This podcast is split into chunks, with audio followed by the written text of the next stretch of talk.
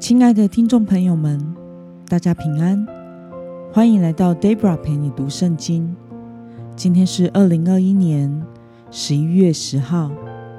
今天我所要分享的是我读经与灵修的心得。我所使用的灵修材料是每日活水。今天的主题是铭记恢复和安慰的恩典。今天的经文在耶利米书第四十六章二十七节到四十七章第七节。我所使用的圣经版本是和合本修订版。那么，我们就先来读圣经喽。我的仆人雅各啊，不要惧怕；以色列啊，不要惊惶，因我要从远方拯救你。从被掳之地拯救你的后裔雅各必回来，得享平静安逸，无人令他害怕。我的仆人雅各啊，不要惧怕，因我与你同在。我要将那些国灭绝尽尽，就是我赶你去的那些国，却不将你灭绝尽尽，倒要从宽惩治你。但绝不能不罚你，这是耶和华说的。在法老攻击加萨之前，耶和华论非利士人的话临到耶利米先知。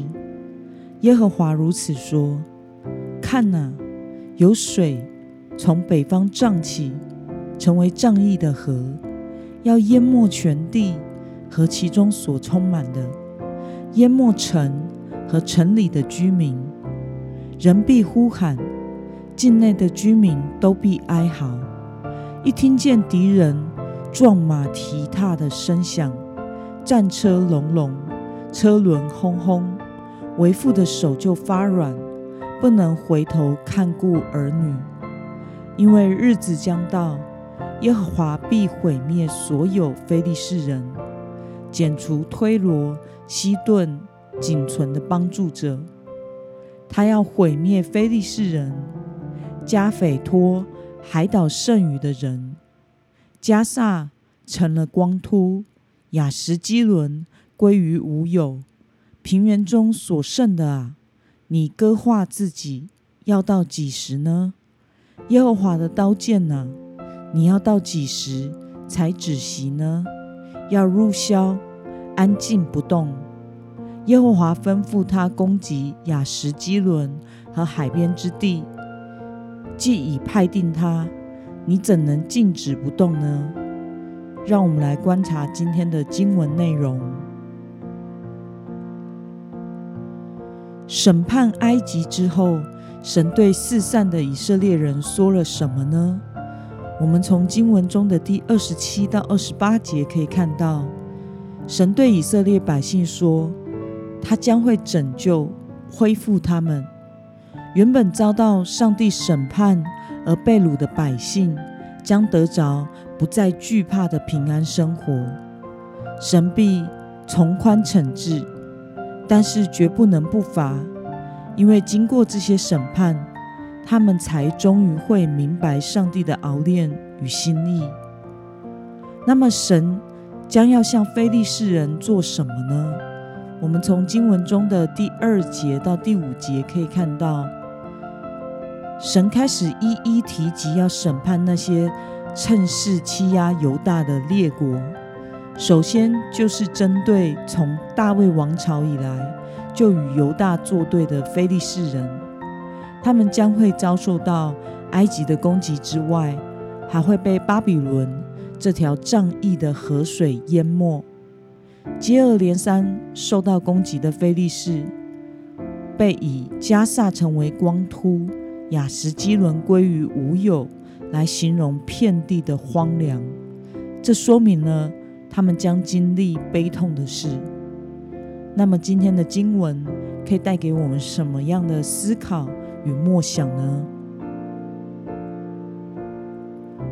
为什么上帝在宣告恢复犹大的同时，也表明向非利士的审判呢？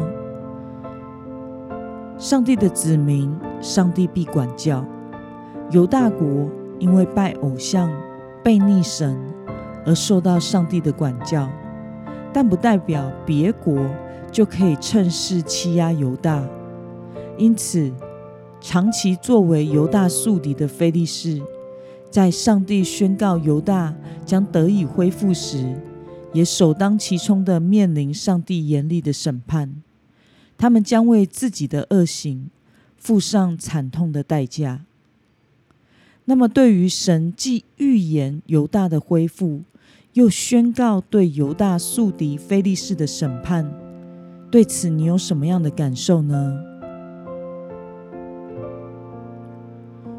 我想，神的百姓因为背逆神而受到惨痛亡国流亡的代价。